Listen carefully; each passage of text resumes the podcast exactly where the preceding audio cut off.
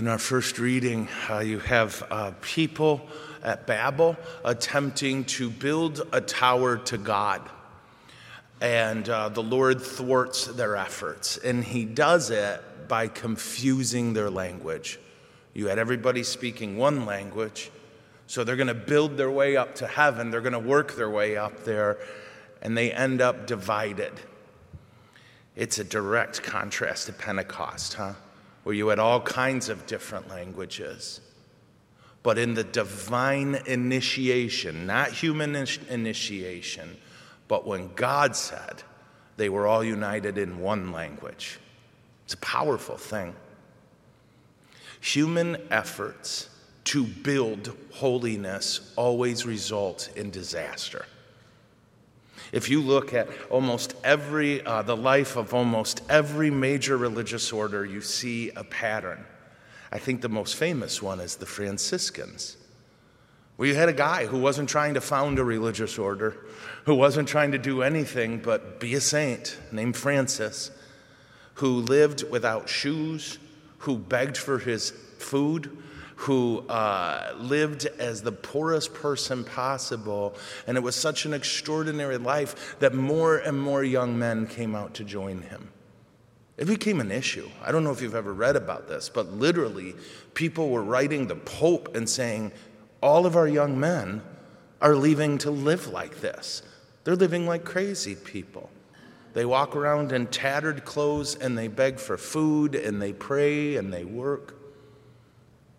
And eventually the church saw this beautiful work and recognized it and said, This is now a religious order. And within three years, they kicked Francis out. Yeah, they kicked him out.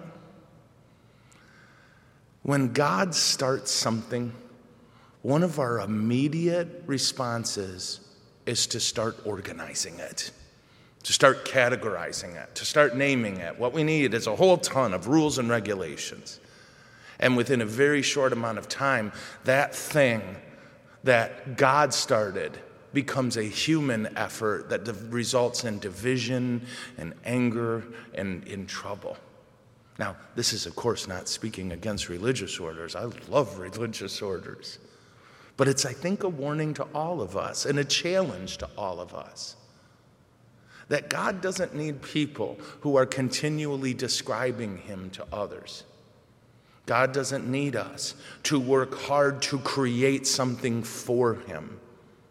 What God needs is us joined to Him and following His lead and trusting not in human skills of organization and planning, although again, those are important, but that our primary thing is what does God want me to do? What is God calling me to do?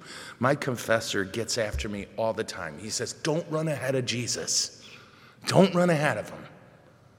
Uh, or, in the words of uh, a beautiful priest I know, don't just do something, stand there.